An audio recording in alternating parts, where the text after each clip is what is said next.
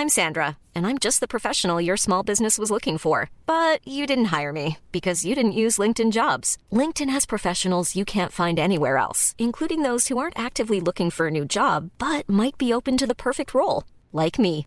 In a given month, over seventy percent of LinkedIn users don't visit other leading job sites. So if you're not looking on LinkedIn, you'll miss out on great candidates like Sandra. Start hiring professionals like a professional. Post your free job on linkedin dot com slash people today. Why don't more infant formula companies use organic, grass-fed whole milk instead of skim? Why don't more infant formula companies use the latest breast milk science? Why don't more infant formula companies run their own clinical trials? Why don't more infant formula companies use more of the proteins found in breast milk? Why don't more infant formula companies have their own factories instead of outsourcing their manufacturing? We wondered the same thing. So we made ByHeart, a better formula for formula. Learn more at by heart dot com. Hey, it's Danny Pellegrino from Everything Iconic. Ready to upgrade your style game without blowing your budget? Check out Quince. They've got all the good stuff, shirts and polos, activewear, and fine leather goods, all at fifty to eighty percent less than other high-end brands. And the best part? They're all about safe, ethical, and responsible manufacturing. Get that luxury vibe without the luxury price tag.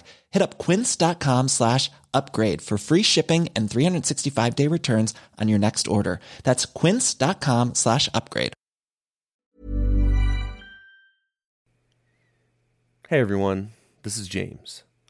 I'm one of the creators of Halcyon, the Book of Paimon, and the voice of our mysterious professor.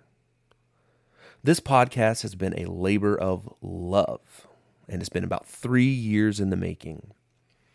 I just wanted to come on and say, on behalf of everyone here at Paimon Media, thank you all so much for your love and support of our pod, uh, our audio play. We're hoping to share the world of Halcyon with a broader audience. Hey, big shout out to all of our listeners in the U K, France, and Belgium. That was a very, very welcome surprise. But I do have a small favor to ask, friends. Help us get the word out. You know the routine. Like, subscribe, share. Recommend us to your friends and family. Hell, even recommend us to someone you don't particularly care for. Just as long as the word gets out. And again, thank you all so much for the support. And enjoy the show. Halcyon, the Book of Paimon, is a fantasy horror podcast inspired by historical events and characters. This work of fiction was designed, developed, and produced by a multicultural team of various religious faiths and beliefs. Professor Paimon lives in a dangerous world, and his story contains themes of violence, gore, and attempted sexual assault. Listener discretion is advised.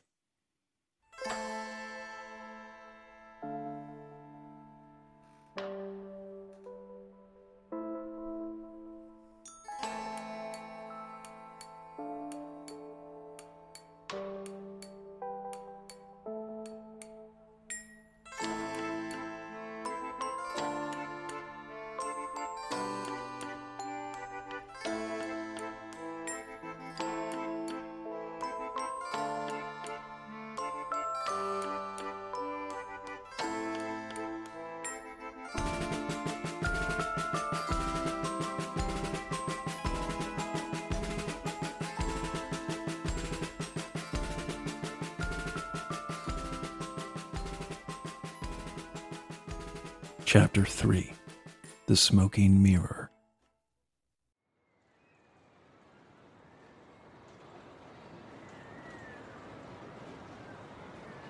They sat in Calliope's temporary lodgings, a tent, near the costume wagons behind the red-striped big top.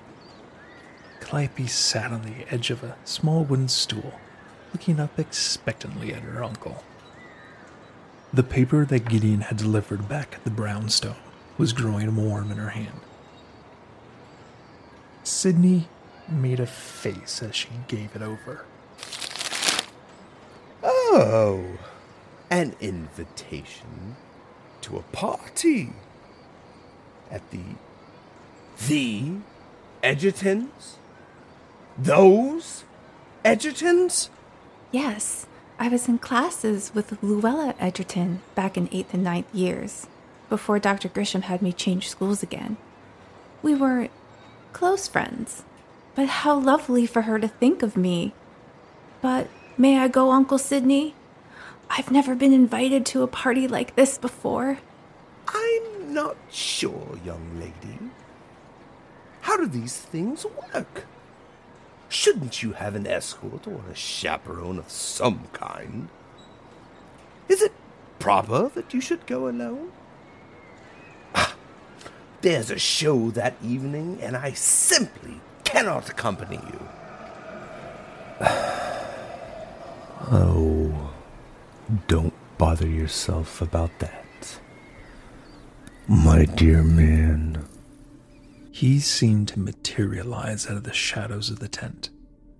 The professor, looking smartly dressed as always.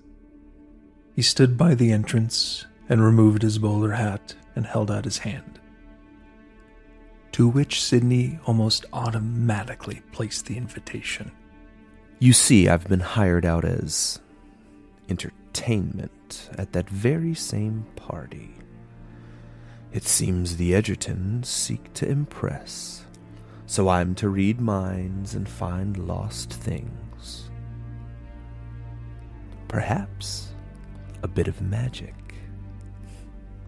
It should be quite a time. But what about your duties here? Sir, how will you be in two places at once, I wonder? Eli will run the sideshow in our tent. It will give him something else to do besides bang nails into his nose.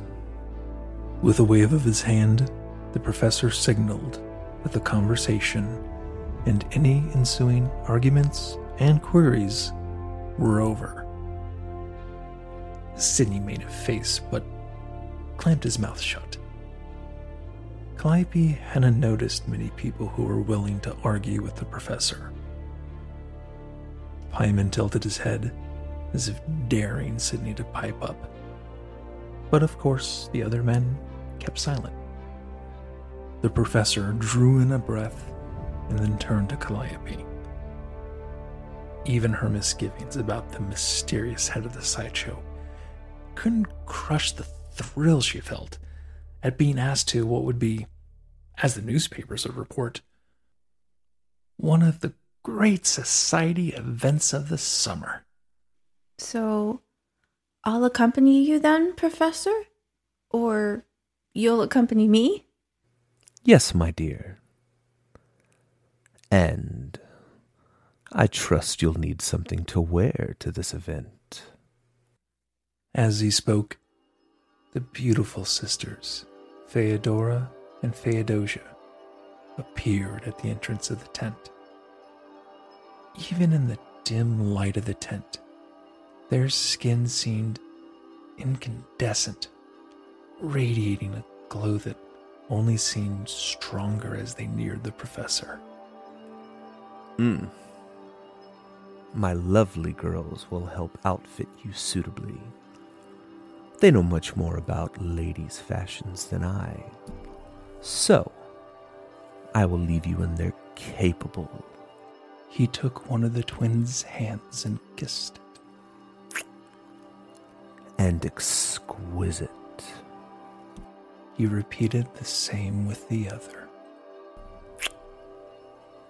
Hands. Come with us, little one. Paimon disappeared into the crowd, towards the thoroughfare, with Sidney trailing after him, racing to match his steps and going on about ticket sales for the matinee. Calliope glided along with Feodora and Feodosia, listening intently as they pointed out other performers and tents, wagons, and discussing how unusual was that their professor was going off to a party to perform. He much preferred the crowds and being surrounded by his wonders, both of persons and of artifacts. Yes, very unusual indeed, but his motivations were clearly his own. They made their way to a large wagon on the edge of the camp. No crowds, not even the roustabouts' tents were here. For all the world, it needed paint, and the steps creaked under their feet. Feodosia unlocked the door and left it open, as if to air it out while her sister opened windows to let in the sunlight. Oh, it's been quite the while since we've been here.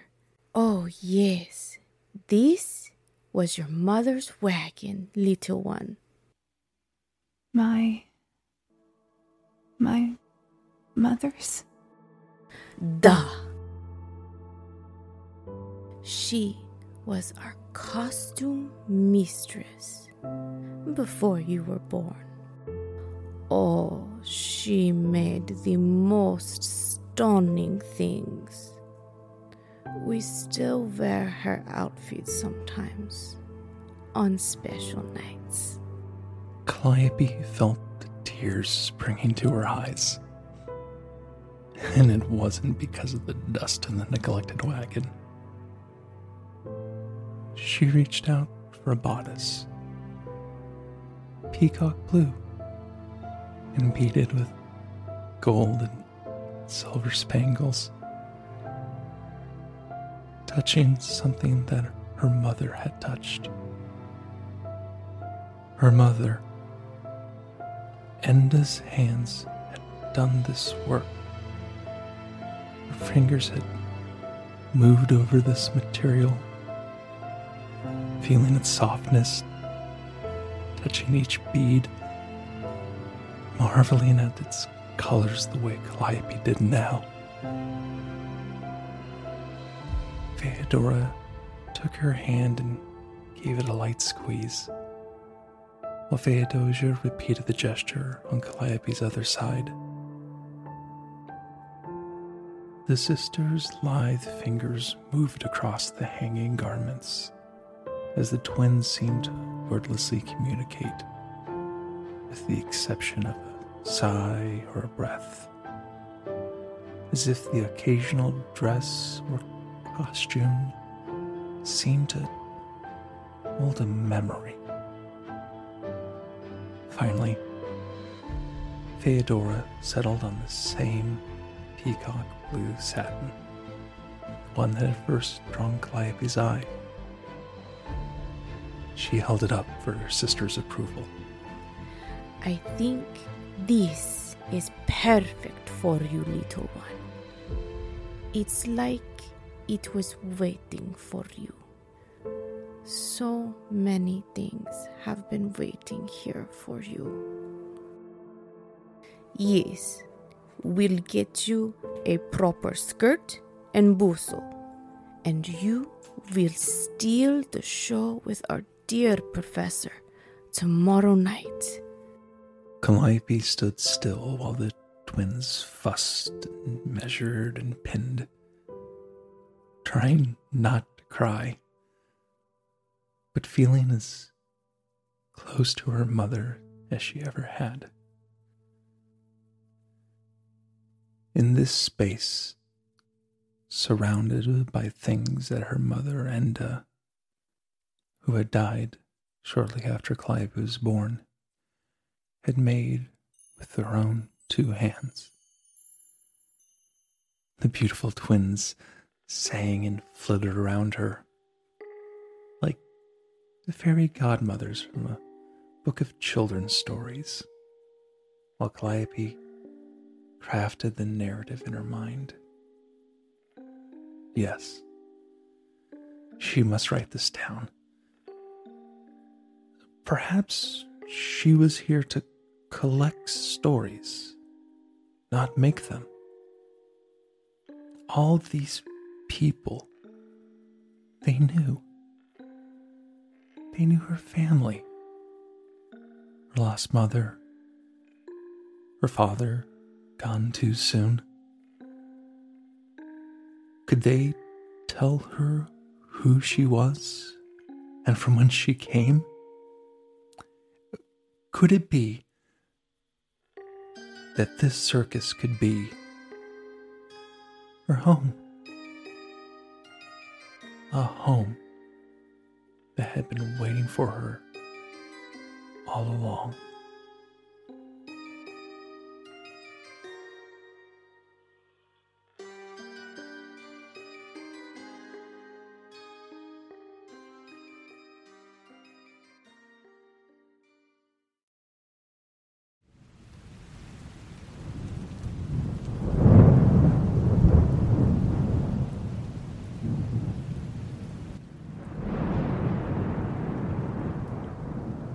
Large, gray storm clouds loomed in the distance off the coast of New York City.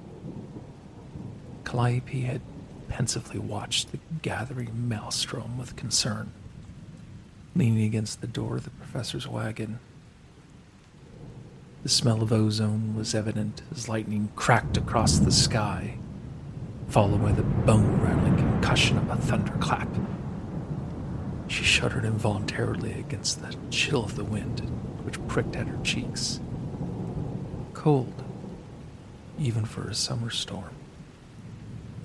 She wrapped her arms across her chest as Paimon's voice pulled her from her tense vigil of the distant weather. "Come in, my dear. Is everything all right? Do we need to go over your instructions one last time?" "Oh, no, sir. I was just thinking how the storm might impact the Edgerton's party attendance is all." "Oh, my sweet girl. When the word was spread through the upper crust of society that the Edgertons had managed to contract the elusive Professor Paimon, purveyor of the peculiar, for a one-night-only performance, nothing, not even the flood, could keep them away." Feodora and Feodosia had busied themselves that afternoon since helping to outfit Calliope by dusting and polishing various items in the professor's wagon, whilst he painstakingly went over Calliope's role for the evening. Although she was an invited guest, she was to assist the professor in tonight's performance. He had gone through the cues he would give her as she chose guests for various readings and questions. Scratch of the nose, carefully chosen word. Now, the hour was drawing near, and she made her way towards Paimon's large oak desk. In the lamplight, his tall figure filled the back of the wagon. He faced Feodora, who stood on her tiptoes, tying his cravat with expert fingers. With his back to Calliope, he called to her from over his shoulder. "Once more, what is your task tonight? I want to make sure you fully understand." Calliope had always fancied herself a good student. She recited the professor's instructions flawlessly, watching him nod with an almost fatherly approval. Initially, she had been surprised by the arrangement. Why didn't he choose to take the mysterious Hestia or one of the lovely twins as his assistant? But the professor had been most insistent that she was the only woman for the job. "Very good, Miss Calliope. We have several important tasks tonight. I am most obliged by your kind assistance. And you do look lovely." Flanked by the smiling twins, the professor offered Calliope his hand. "Are you ready, dear girl?" "For what?" this night holds.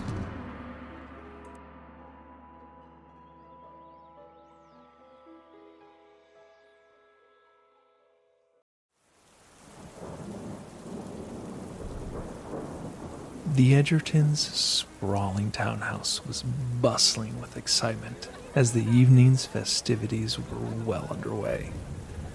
Champagne, brought in by boat from France, was flowing. The popping corks of fresh bottles were echoing throughout the lavish four-story townhome. Priceless antiques, family heirlooms, and the latest and most exquisite artwork adorned the walls and shelves of one of New York's most affluent family homes, maintained for Mister Edgerton when he was in the city on business. Guests were still arriving, the clatter of carriages drowned out by the storm and driving rain. Most were drenched from head to toe as they entered the party, surveying the damage the rain had caused their attire. Men and women alike, lamenting at the ruination of their once fine silks and top hats. But after a couple glasses of that fine champagne, wine, and brandy, their previous wardrobe cares quickly dissipated. The attendees were milling about the main foyer of the large townhome. The smell of cigar smoke hung thick in the air. The social elite of New York were exchanging pleasantries and catching up on the latest gossip from their respective social circles, when there was a sudden flash of light, followed immediately by the deafening echo of thunder from the storm outside. The walls seemed to shake from the sound, sending chandeliers swaying before all the lights inside of the stately townhome suddenly went out. Gasps and small screams of confusion and surprise reverberated throughout the space. Glasses clinked, one or two shattered, and mutters and mumbles of partygoers quickly morphed into higher pitches, teetering on the edge of panic. This new technological advance, electricity, was finicking the best weather. So the servants quickly sprang into action. They were well versed in getting the lights back in working order. They were steady about their work, setting out candles and oil lamps, kept in reserve for just such an occasion. In no time at all, the candles and lanterns were in their place, lending an intimate and somewhat eerie ether to the affair. Timothy, the distinguished butler of the Edgerton's home for the last twenty years, was giving the silent order to the servants to keep lighting candles. He stepped forward, the flickering tip of a struck match in his hand, edging closer to the wick of a large wall sconce, when a great gust of wind hurtled through the home, extinguishing all of the matches in the servants' hands and a majority of the freshly lit candles. As the rush of air dispersed, the flustered guests grew still, silent. In the far corner of the large room, a single candle lit all on its own. Suddenly, every candle in the home flickered to life and blazed bright like the sun as another round of lightning and thunder rumbled through the chests of all in attendance. The fireplace burst into flame in the main room as the shape of a man, clad in a black suit, materialized in the center of the room. Two fingers from his right hand slid down the brim of his black bowler hat while he bowed, gesturing widely with the cane in his left. "Good evening," A loud thud was heard in the otherwise silent space, as Missus Eleanor B. Prescott, wife of publishing mogul Fergus Prescott, swooned into the arms of the nearest footman.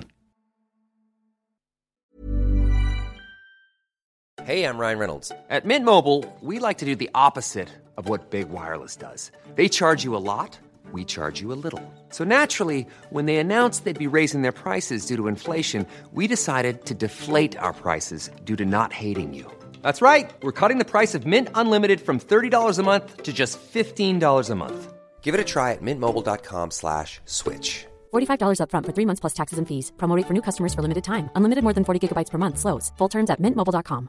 I'm Sandra, and I'm just the professional your small business was looking for. But you didn't hire me, because you didn't use LinkedIn Jobs. LinkedIn has professionals you can't find anywhere else, including those who aren't actively looking for a new job, but might be open to the perfect role, like me. In a given month, over seventy percent of LinkedIn users don't visit other leading job sites. So if you're not looking on LinkedIn, you'll miss out on great candidates, like Sandra. Start hiring professionals like a professional. Post your free job on linkedin.com slash people today.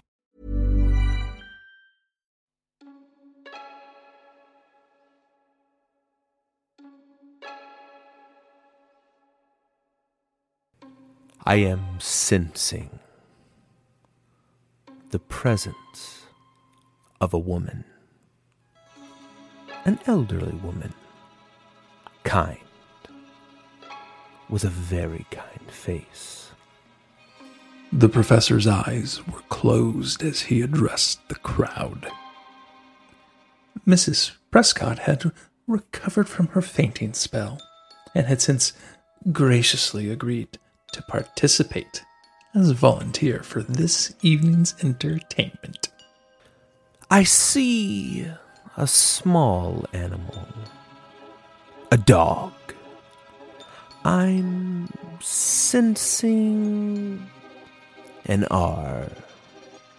Reginald, a little terrier who belonged to a woman.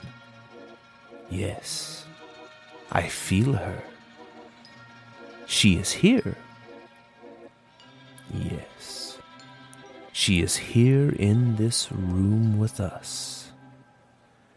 You were named for her. Your grandmother, Eleanor. Ellie. She called you Ellie. Her petite rayon d'étoile. Little ray of starshine. Isn't that right, Ellie? Paimon opened his eyes and set his gaze on Missus Prescott, whose own eyes were wide with shock and wonder. He took two steps forward towards her, extending his hands. He took the older woman's hands into his own, as tears welled in her eyes. The tears began to roll down Missus Prescott's weathered cheeks as she shook her bejeweled head in affirmation. Through small sobs, Missus Prescott looked up into the strange man's dark eyes.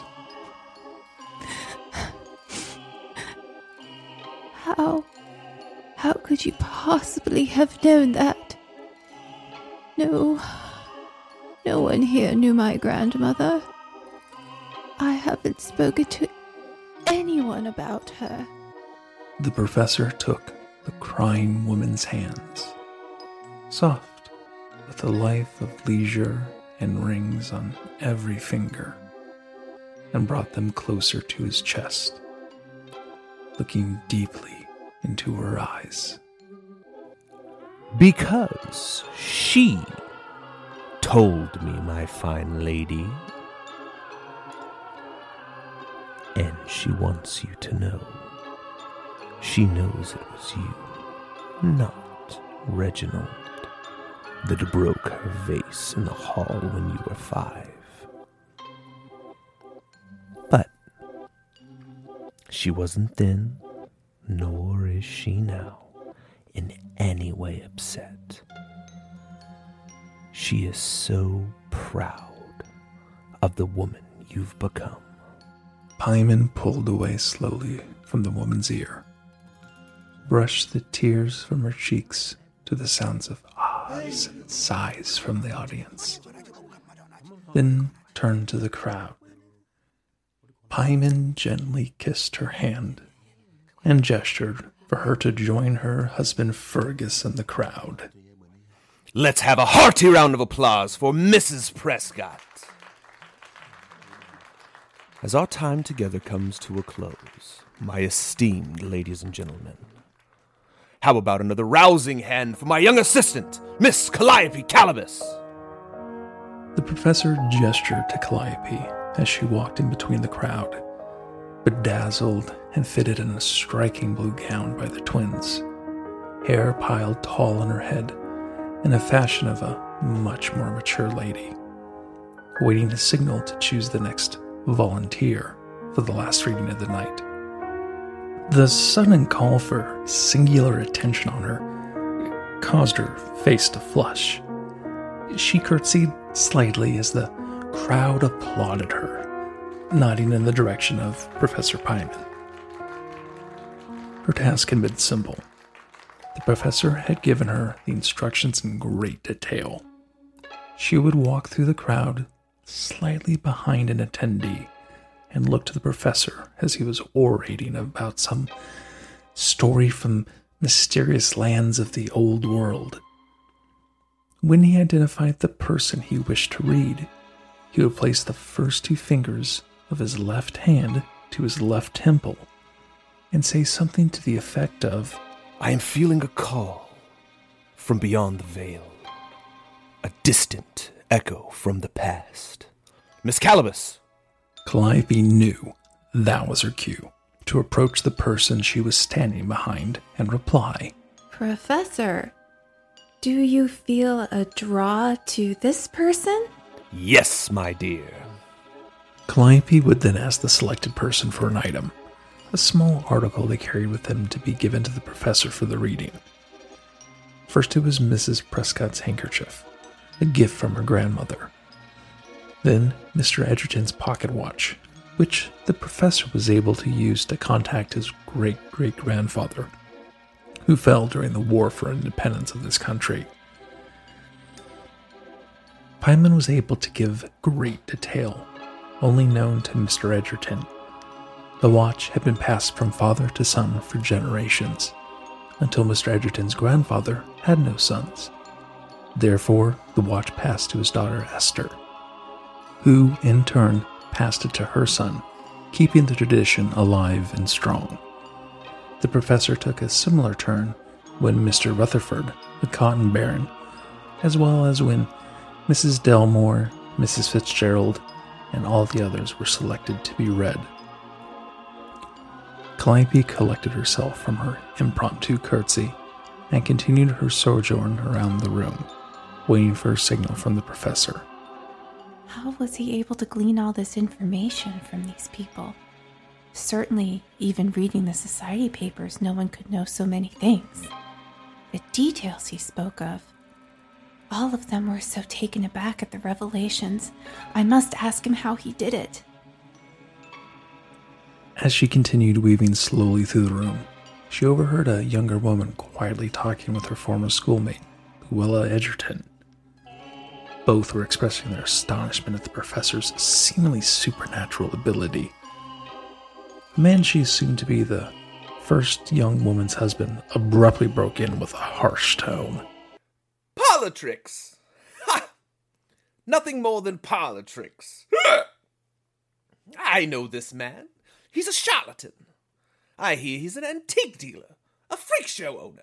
Nothing more than that. Calliope was quite shocked by this young man's crass behavior and speech. But she knew who he was. This overgrown brat was the son of a very, very affluent family who had long been involved in various endeavors, captains of industry and greed, The proverbial apple hadn't fallen far from the crooked tree. Though the name escaped her at the moment, the impression of having met him once before in her earlier school days hadn't left. Calliope's efforts to recall the surname were cut short when the air left the room, extinguishing the candles and rendering the once roaring fire to low, glowing embers. The young lady directly in front of him was Calibus, dark hair with the eagle hairpin, wearing the royal blue dress and a most exquisite necklace, with a large gray stone. Calliope was taken by surprise, as the professor had his back to her, facing the opposite direction of the room. She looked to the first young woman who she heard speak, who had her excitement quelled by the harsh words of her husband. Calliope approached the guest and escorted her forward. The dutiful assistant, Calliope quietly asked for an item to give the professor for the reading. Having heard the professor specifically call out the eagle hairpin, the young woman reached up to take down her raven locks to hand over the ornament. No, young lady. I'm afraid the hairpin won't do. Your necklace, my dear. The voices calling out from beyond are screaming. Only the necklace will do. The young woman's face turned from a surprised smile to a fearful frown as her hand slowly made its way up to the heavy piece of jewelry around her delicate neck. The professor turned to close the distance between him and his last volunteer, just short of her face. Towering over the young woman, he leaned in close to her, closer than Calliope would have felt to be comfortable. She could smell the scent of sandalwood. Doctor Grisham had worn sandalwood too, mixed with myrrh and another fragrance she couldn't quite place. Calliope, still standing near the professor's next subject, took a half step backwards. She had never seen this kind of intensity on the face of this mysterious man. Since meeting him, she had only seen him as jovial and commanding, albeit mysterious. But something, something flickered in his eyes just now that made ice run through her veins. She would never have called him nice, perhaps amiable, but only at arm's length, guarded and dark somehow, but never overtly angry. As he leaned down, turning his head into the dark-haired woman's ear, his ominous gaze slowly diverted and rose to her husband. Their eyes locked, and the pompous younger man's eyes narrowed in contempt. Paimon slowly spoke to the man's wife. There are revelations I have for you. It is imperative you hear them, but they will only reveal themselves with the help of that most spectacular Spectacular stone. Please, madam, the necklace. The young woman cocked her head to meet Paimon's gaze, her own, wide and expressionless, as though all conscious thought had ceased firing in her brain. Lifting his left hand in front of her, he slowly, wordlessly brought it closer.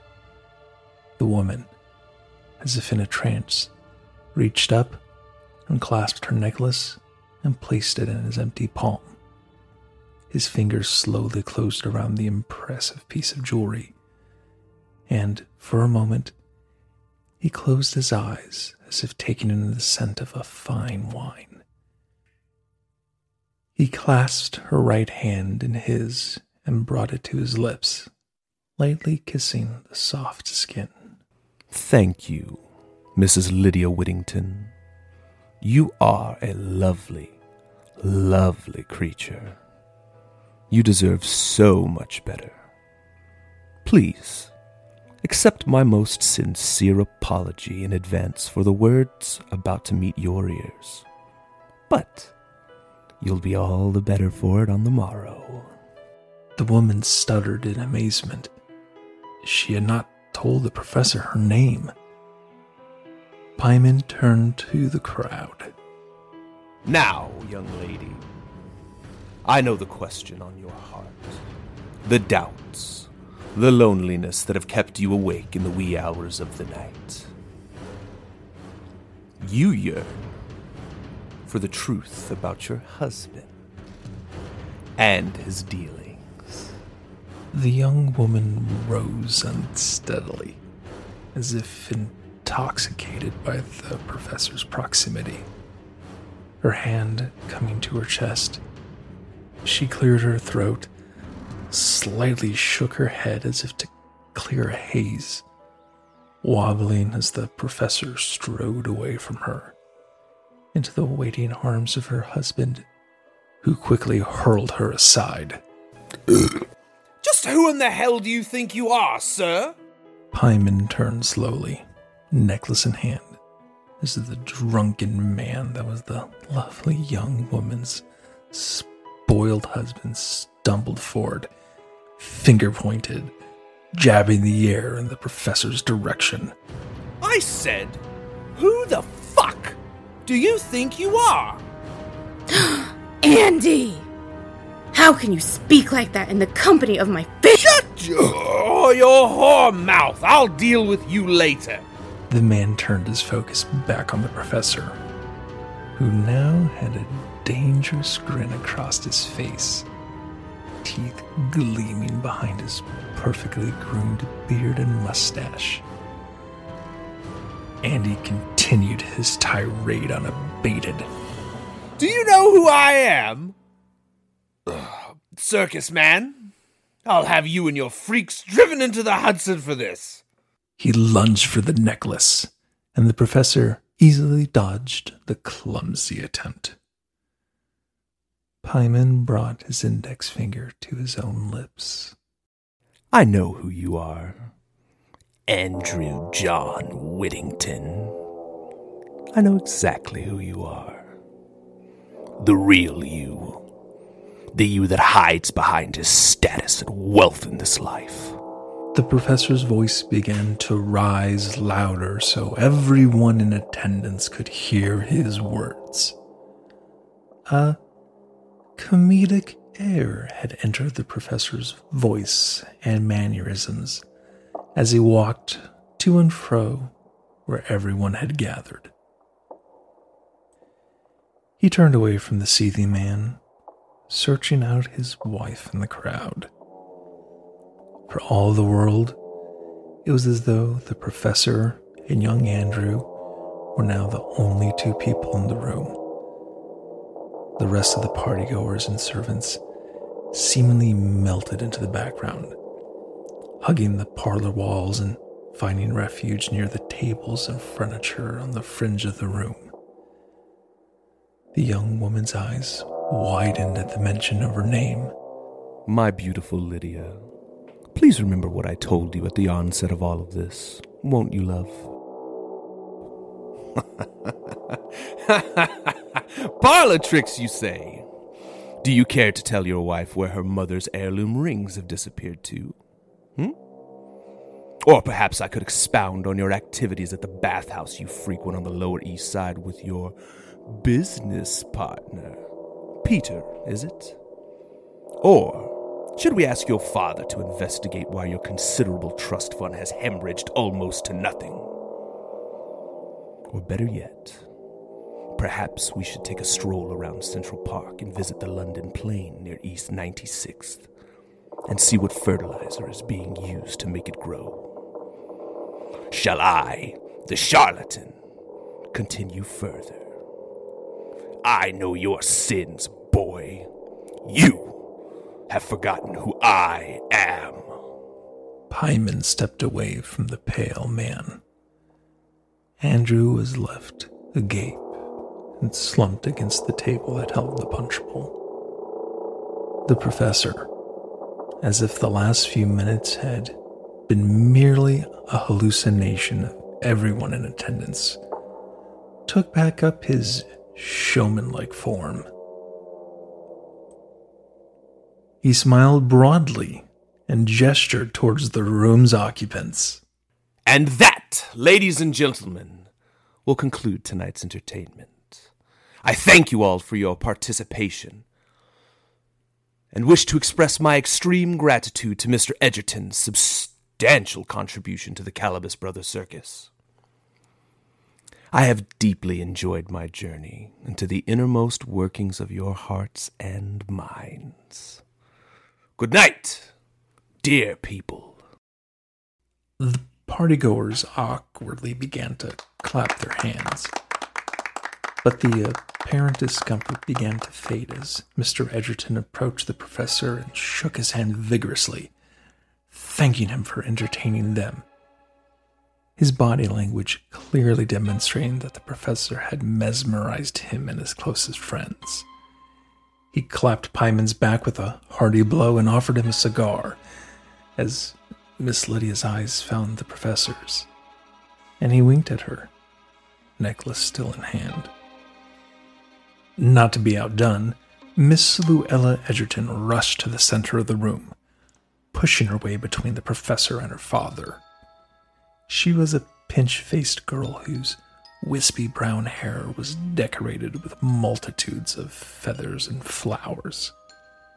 They quivered and flopped every time she moved her head. Paimon observed that they served as more of a distraction from her sallowness, rather than ornaments to augment any traces of beauty, of which there were few. Luella cleared her throat. Ladies and gentlemen, as you know, we have a second exciting guest here tonight. Murmurs rose through the crowd like a gathering mist on a riverbank. Why, it's our own dear Miss Calliope Grisham Calibus, who assisted our... Luella turned and gave Paimon an uncertain look, wincing slightly as he widened his grin in such a way that would make any cautious person's blood run cold. Very talented and observant, Professor. Calliope gasped audibly, uncertain I, of what was happening. I... Yes, um, she assisted Paimon, but I... what did she have to do with anything other than the show? What was Luella, who had spoken to her for all of thirty seconds tonight, playing at? You may recall, dear friends, that Miss Grisham Calibus suffered a tragic loss as her guardian was one of the men murdered, no, mutilated, ever so horribly at the church not even a fortnight ago. And... now a priest on Coney Island has suffered the same fate right here in our very own city. Why, if you've not read the papers, the poor father was hung from a cross in his own church, eyes burned out just like poor Doctor Grisham's. Voices grew louder as people uttered exclamations of horror, women fanning themselves and men tisking into their whiskey tumblers, eyes searching the room for the girl in the bright blue peacock dress. And very suddenly, Calliope found herself at the center of the room as the new main attraction.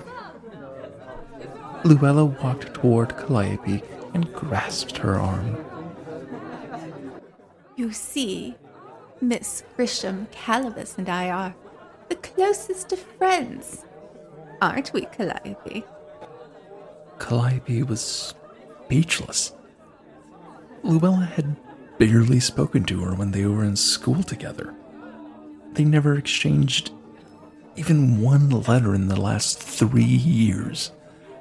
Nor had Calliope ever been a guest at one of the Edgerton's homes prior to this evening. I... I don't know what you want. Oh, my dear, dear friend. I'm sure you'd be happy to answer anyone's questions about Doctor Grisham and your life. Excitement rose in the crowd. voices reaching a pitch as a throng of the curious descended on the two women in the center of the room. Calliope felt her pulse quicken and the blood rise to her cheeks. A well-dressed lady in gray silk fawned over Calliope and stepped forward, taking Calliope's arm. "Oh, you poor child. How tragic and scandalous. Are you afraid for your own life, my dear?" "Quite dreadful indeed. Tell me, young lady, were you very fond of Doctor Grisham's eyes?" Calliope opened her mouth, but no sound came out.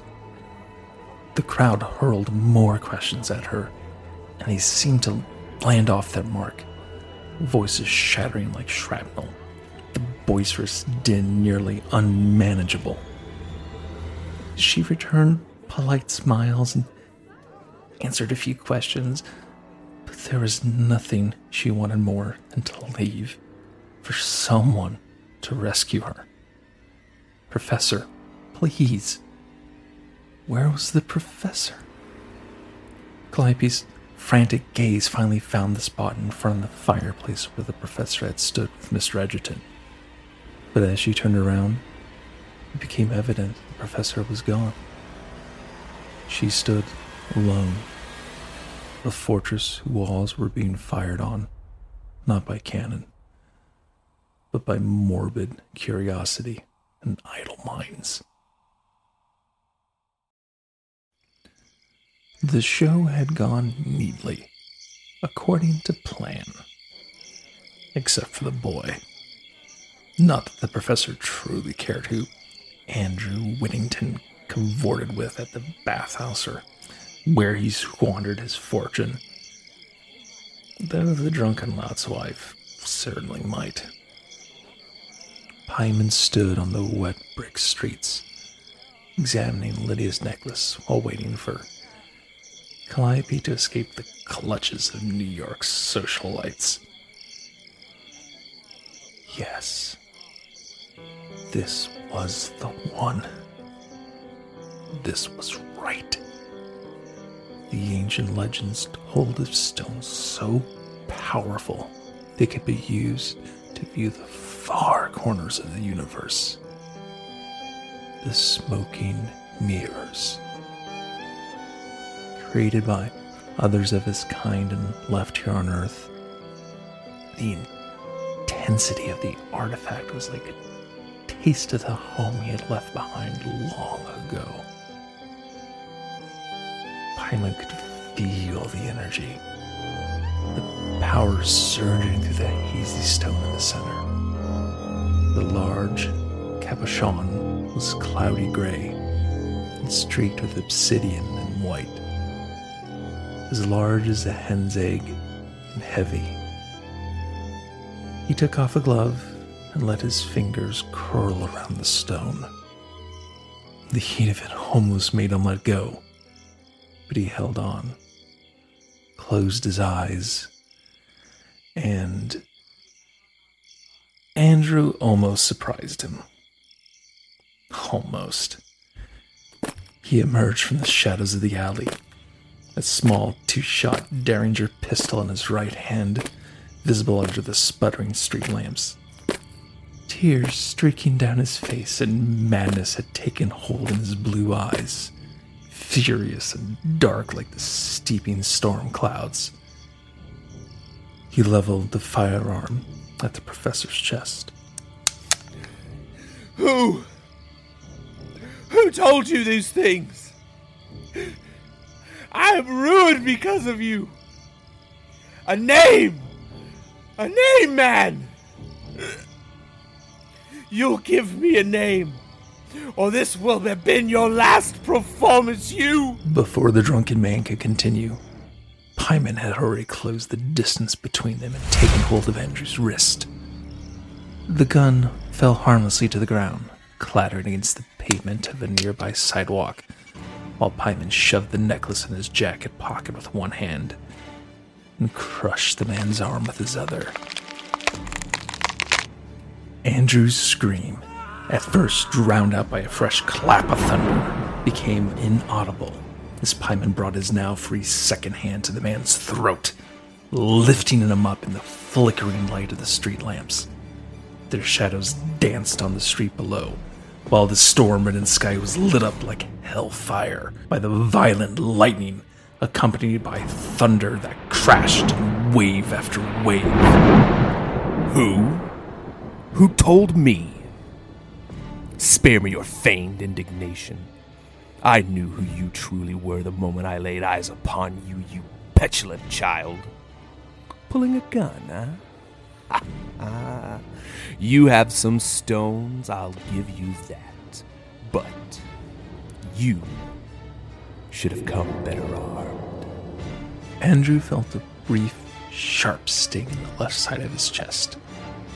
The feeling gave way to a cool dullness, causing him to writhe like a worm on a hook for just a moment. Andrew's eyes traveled from the professor's grinning face to the source of the dull ache he now felt in his chest. The drunken man observed a long, elegant blade inserted up to its ornate hilt, protruding from his chest at an angle. He was very much in his cups, but the realization that he had been stabbed had not been lost on him. He thought he would watch as his lifeblood spilled out of his body onto the streets of Manhattan.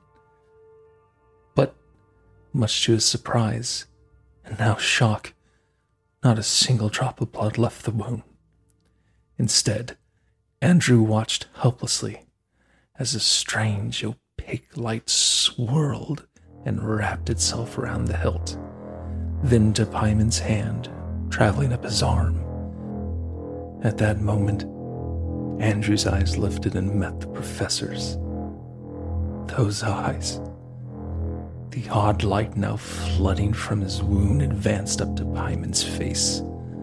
The professor breathed in a slow, deep breath. The anomalous light disappeared into his mouth.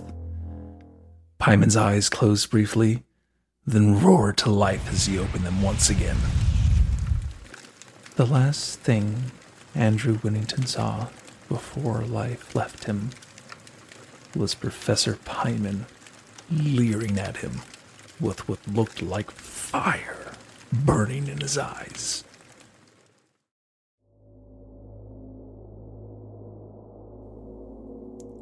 Calliope hid behind one of the large maples just outside the townhome's gate. Having finally escaped the curious onlookers and party-goers by claiming she was about to swoon, Calliope had rushed to the outside to take some air and came across the professor having words with Lydia Whittington's husband. She stopped short as thunder clapped and Andrew was lifted off the ground by Professor Paimon. She rested against the tree and tried to understand what she had just witnessed. As Paimon stood over the man's body, the door opened behind her, and this time it was Lydia. She ran to the crumpled mass that was her husband, followed by a group of New York's most well-to-do citizens. Mister Prescott and Mister Edgerton followed close behind, surveying the scene. Andrew! My God! Professor, what has happened here? We heard the thunder and the wind and were sure the windows would blow out. And the lightning. Goodness, sir. What in God's name? Damn it all! Had I only been a moment quicker, I could have caught the muggers who perpetrated this heinous crime. Quickly, notify the authorities. The culprits ran off down that alley. Vagabonds, the pair of them. Why, Miss Calibus saw the whole thing. Did you not, dear? Calliope pushed past the crowd to stand before Paimon. She didn't respond. She couldn't take her eyes off the broken form of Andrew Whittington. Calliope just blinked at the professor. The two of them, like the calm in the eye of a frenzied hurricane of party guests and onlookers. I'm afraid there's nothing to be done for poor young Andrew. It seems the wound is mortal. Come now, let us take our leave of this gruesome scene." Calliope didn't move. She stood,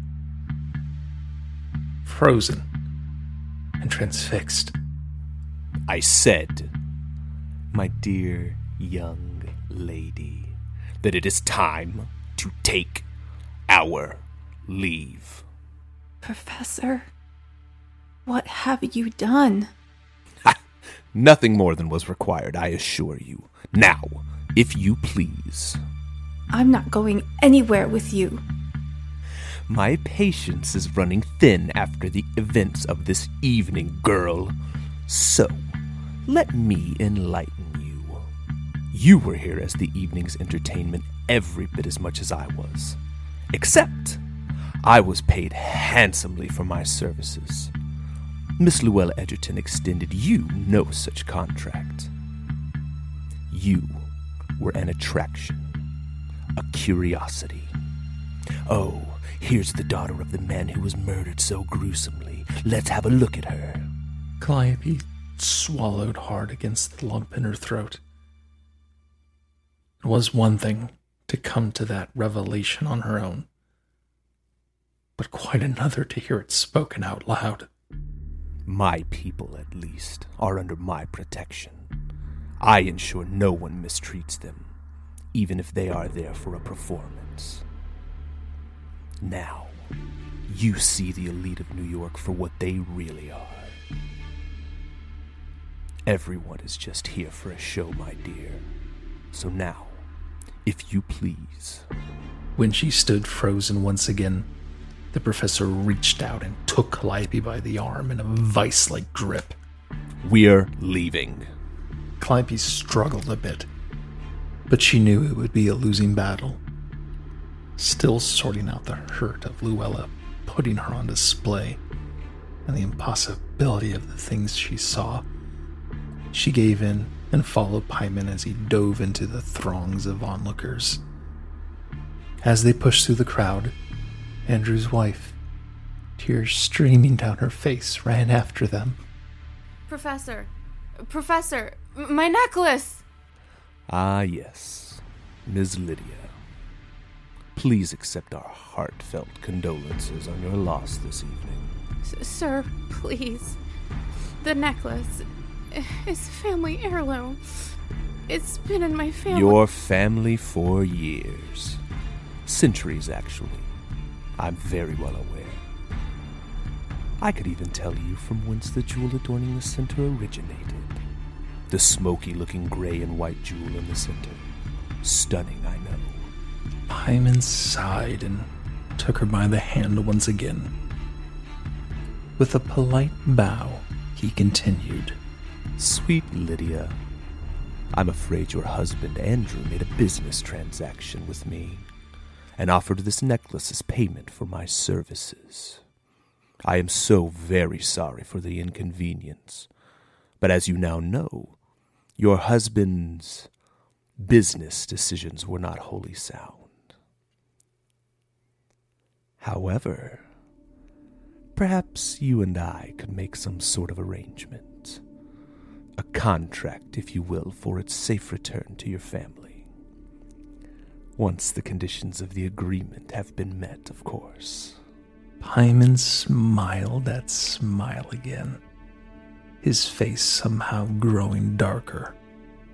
He bowed and handed his card to the new widow, who just stared ahead in obvious shock. Calliope felt a jolt of terror shoot from her stomach up to the base of her skull. She quickly pulled from Paimon's grip, calling his attention to her. She looked up at him, hearing the shakiness in her own voice. "Professor, we are needed back at the circus, yes?" As Paimon clicked his tongue and looked up at the sky, she cast her gaze to Lydia quickly and mouthed the word, "Go." The professor looked down at her and reluctantly agreed with a shrug. "Yes, Miss Calibus. Indeed, our attentions are required elsewhere. My dear Lydia, I bid you a very fond farewell. There is much happiness in your future. You shan't be a widow for long. Until we meet again. Paimon tipped his hat and turned to brush past Calliope. It's time to go, girl. Don't make me say it again. Calliope and Lydia shared a wide-eyed look in the midst of a stunned silence.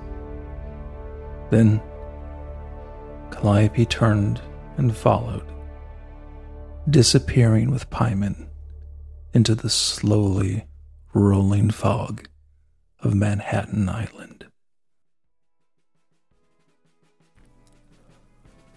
Halcyon, the Book of Paimon podcast and all its entities are a production of Paimon Media, L L C, all rights reserved.